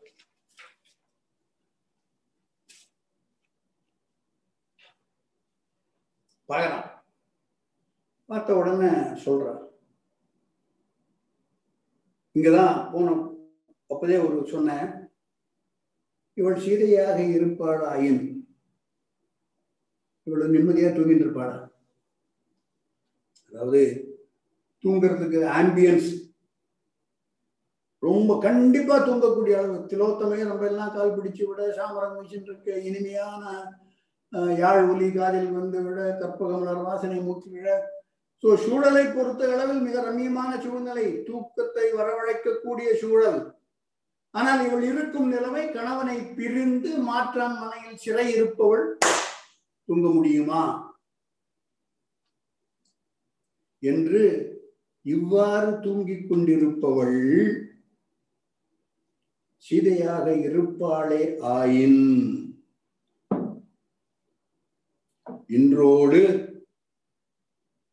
ராமனுடைய புகழ் அவனுடைய பெருமை நான் இலங்கை அரக்கர்கள் எல்லோரும் செத்து போவோம் என்று சொல்லிக் கொள்கின்றான் அனுமன். பாடலை பார்ப்போம்.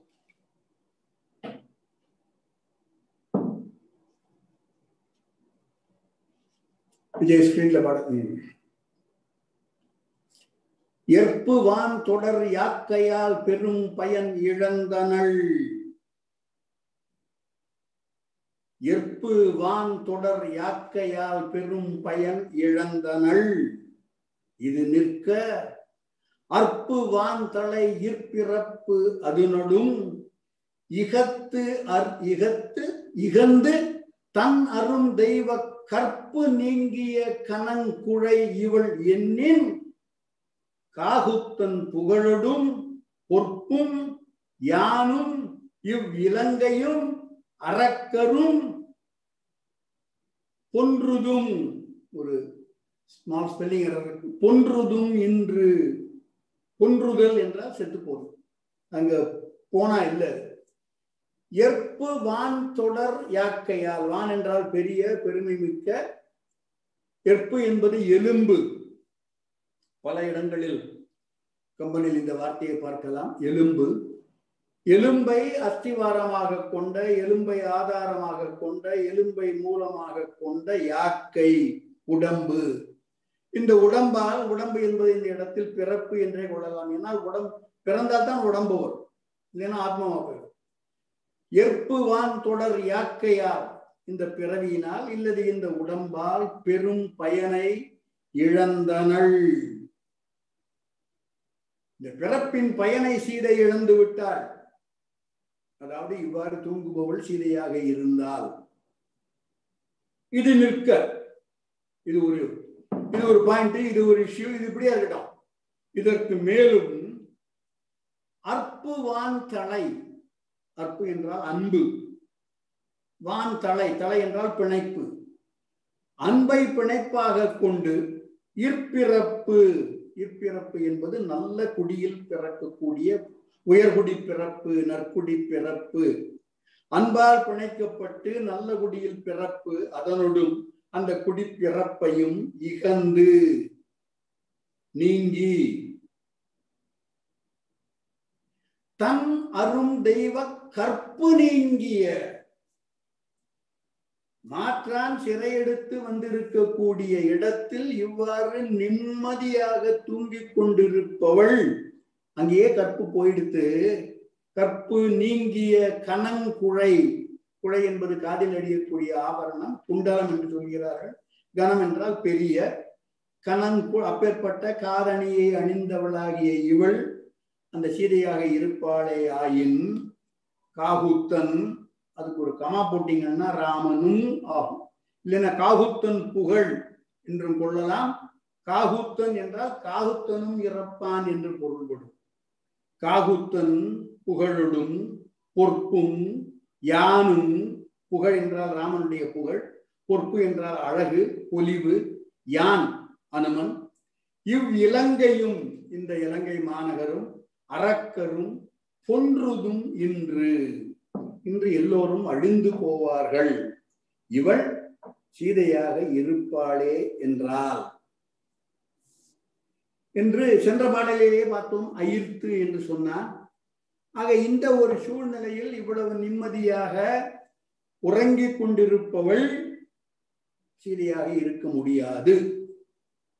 அப்படி இருந்து விட்டால் காகுத்தன் என்பது ராமனுடைய பெயர்.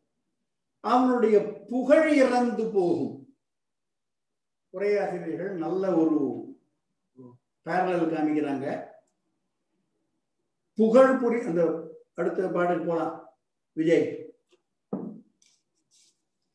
புகழ் புரிந்த இல் இல்லோர்க்கு இல்லை. இகழ்வார் முன் ஏறு போல் பீடு நடை. ஒருத்தனுக்கு புகழ் எதனால வருது என்றால் அவனுடைய மனைவி புகழுடையவளாக புகழ் மிகுந்த செயல்களை புரிபவளாக இருக்க வேண்டும். மனைவி புகழ் மிகுந்த செய்கைகள் செய்யாதவளாக இருப்பாளே ஆனால் இவனுக்கு இவனை படித்து கூறுபவர்கள் முன்னால் ஏறு போல் பீடுடைய நடை என்பது இல்லாது. இவனுடைய புகழே கிடையாதியா? அவளுடைய புகழ்தான் இவனுடைய புகழ். எனவே விஜய் முந்தின பாடலுக்கு போங்க. ஒன் எயிட்டி நைன் காகுத்தன் புகழடும் பொற்பும் ராமனுடைய புகழ் போயிடும். சீதையினுடைய புகழ் போயிடுத்துன்னா ராமனுடைய புகழ் போயிடும். காகுத்தன் புகழடும். அந்த புகழுக்குண்டான அழகு பொற்பும் யானும் நாங்கள்லாம் செத்து போனோம் அப்படின்னா இவ்வளவுக்கு காரணமா இருந்த இந்த பசங்க உயிரோட இருப்பாங்களா? இவ் இலங்கையும் அரக்கரும் நானே அழித்து விடுவேன் அவர்களை எல்லாம். இன்றே செத்து போவார்கள் பொன்றுதும். இன்று இந்த கணத்திலேயே அவர்கள் இறந்து போவார்கள் என்று அனுமன் சென்ற பாடலில் இவை சொன்னான் என்பதற்கு இந்த மாதிரி தனக்குள்ள சொல்லிக் கொள்கிறான் அனுமன். அடுத்த பாடலை பார்ப்போம். இன்னும் கிட்டக்க போய் பார்க்கலாம். அப்போ தீர்மானமே ஆயிடுறது. இவள் ராட்சச பெண்மணி அல்லது யக்ஷகுல பெண்மணியோ தெரியவில்லை. ஆனால் சீதை மானு மானுட பெண்மணி. எனவே அந்த வித்தியாசம் தெரிகிறது. பார்க்கும்போது இவள் அரக்கி இவள் அல்லது அவனால தீர்மானிக்க முடியல. இன்னும் யக்ஷகுல பெண்மணியா அரக்க குல பெண்மணியா பட் நிச்சயமா மனுஷி இல்லை. மானுட பெண்மணி அல்லள் என்று அவன் ஒரு முடிவுக்கு வருகிறான். அப்புறம் இன்னொன்னு சொல்லிக்கிறான் ராமன் மீது அன்பு வைத்த ஒரு ஒருத்தி மன்மதன் கேவலம் அவன் ஏதோ பண்ணினாங்கிறதுக்காக மாற்றான் மீது அன்புடையவளாக ஆவதற்கு சான்ஸே இல்லை. அதனாலும் இவள் சீதை அல்லள் என்று அந்த ஒரு முடிவுக்கு அனுமன் வருகின்றான். பாடலை திரையில் பார்ப்போம்.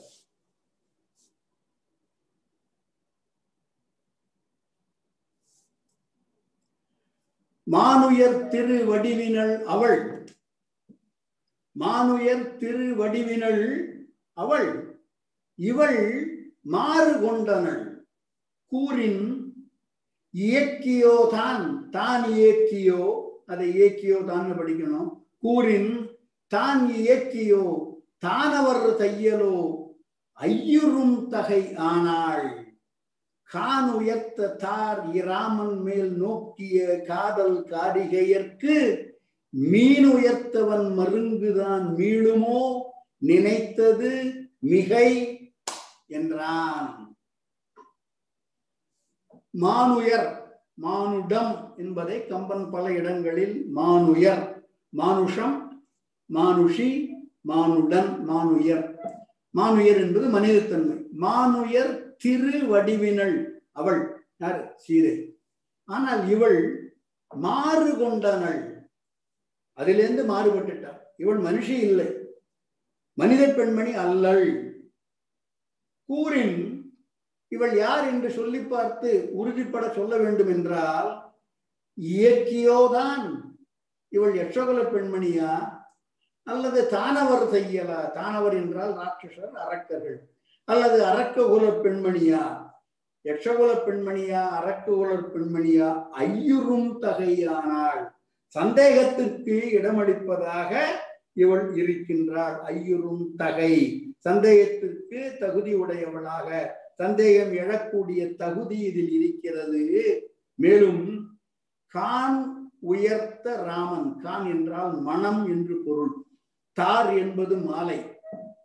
கான் என்பது இதுவரை நான் வந்து காடு என்று நினைத்துக் கொண்டிருந்தேன். கான் என்றால் மனம். மனம் மிகுந்த தார் என்பது மாலை. மனம் மிகுந்த மாலையை தாங்கிய சூடிய ராமன் மேல் நோக்கிய ராமன் மீது காதல் கொண்ட பெண் காரிகையர்க்கு புளூரல் இருக்கு. இல்லைன்னா சீதையை உயர்த்தி சொல்வதற்காக காரிகையர் காரிகையர்க்கு மீன் உயர்த்தவன் மீன்குடியை உடையவன் மன்மதன். மீன் உயர்த்தவன் மருங்குதான் மீளுமோ? மன்மதன் செய்யக்கூடிய அந்த சில செயல்களா? மீன் உயர்த்தவன் அவன் மன்மதன். அவனுடைய செய்கைகளால் அவனுடைய விளையாடல்களால் அவன் ஏதோ செய்வதால் அந்த ராமன் மேல் வைத்த காதல் மீளுமா? வேறு இடத்திற்கு திரும்புமா? நிச்சயமாக திரும்பாது. எனவே நினைந்தது மிகை. மிகை என்றால் தேவையில்லாதது என்று அர்த்தம். தேவையில்லாத ஒரு எண்ணத்தை நான் கொண்டு விட்டேன். எனவே இவள் சீதை அல்லள் என்ற முடிவுக்கு அனுமன் வருகின்றான். அடுத்த பாடலை பார்ப்போம். அடுத்த பாடலில் மேற்கொண்டு அவன் சொல்கிறான். இவளை பார்க்கும்போது சில ஆஸ்பெக்டில் சீதை மாதிரி இருக்கிறார். சீதைக்குரிய சில இலக்கணங்கள் சில லட்சணங்கள் இவளுக்கும் இருக்கு. ஆனாலும் இவருடைய உடம்பை பார்த்தா கூடிய சீக்கிரம் அழிவு வந்துவிடும் என்பதை பிரதிபலிப்பது போல இந்த உடம்பில் காட்சி தெரிகிறது. அது மட்டும் இல்ல கூந்தலை விரிச்சு போட்டுண்டு படுத்துட்டு இருக்கா அப்பப்போ வாய் குழறி ஏதோ பேசிக்கொண்டே பிதற்றிக் கொண்டே இருக்கின்றாள். இதையெல்லாம் பார்க்கும் பொழுது கண்டிப்பாக இவள் சீதை இல்லை என்று தெரிகிறது. எனவே இவளுடைய கணவன் நிச்சயமாக செத்து போவான். இந்த நகரும் அழிந்து போகும் என்று அனுமன் சொல்லிக் கொள்கின்றான் தனக்குள்ளாக. பாடலை பார்ப்போம்.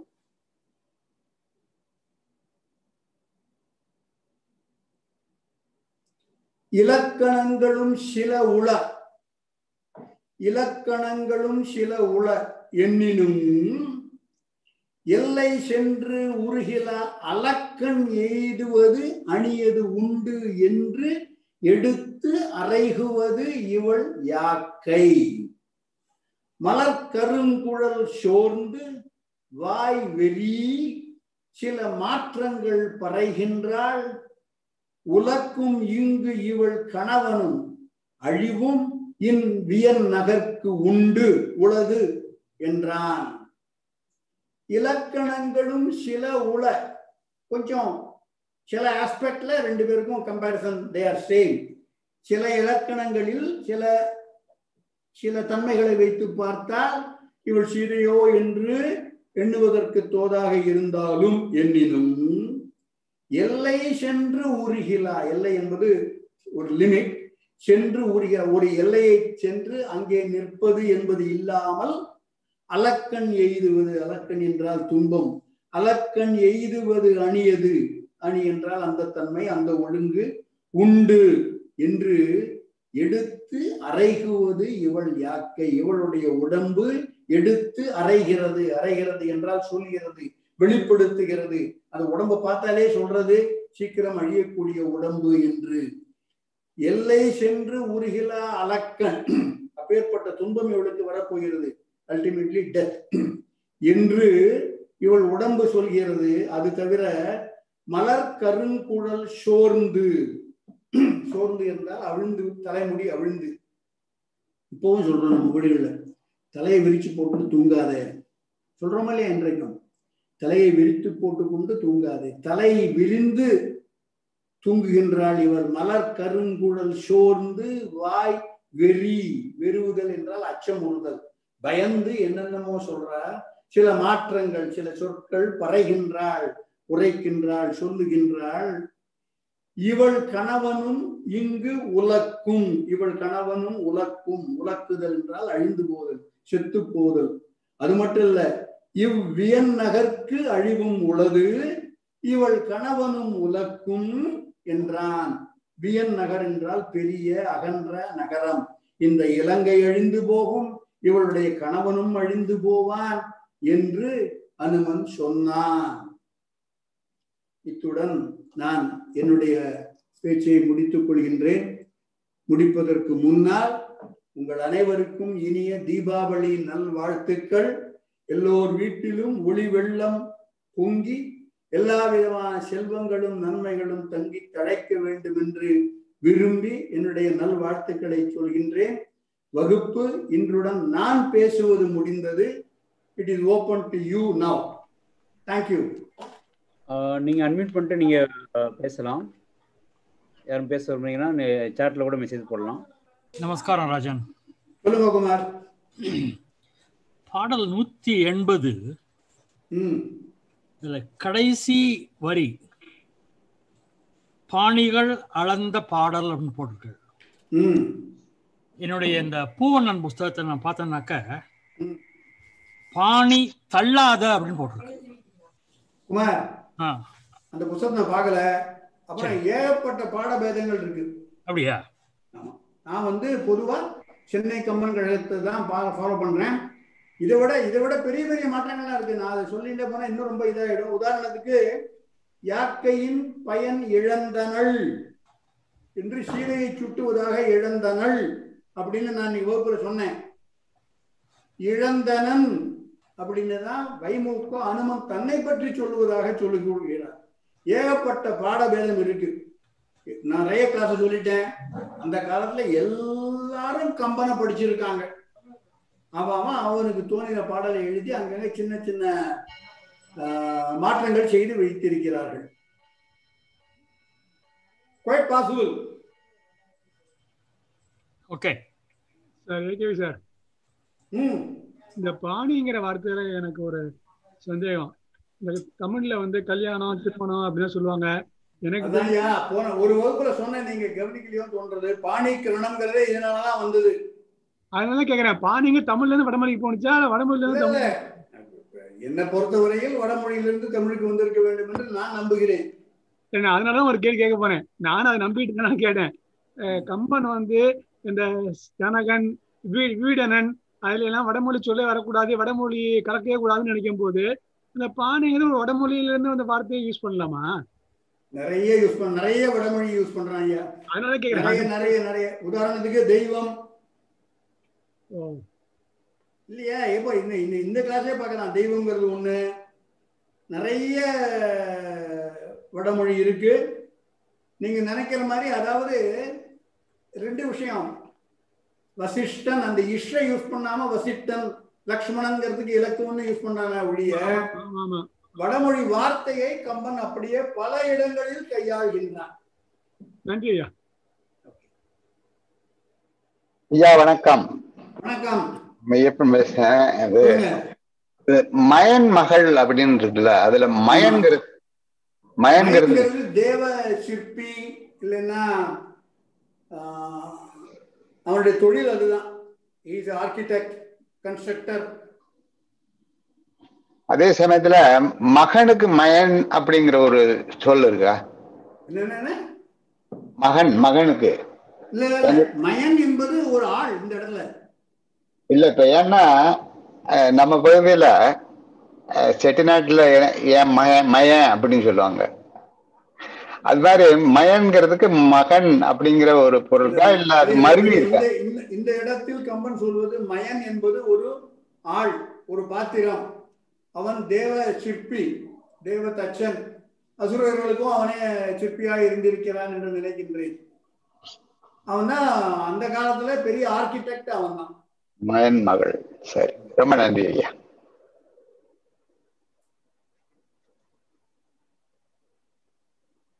வேறு ஏதேனும்?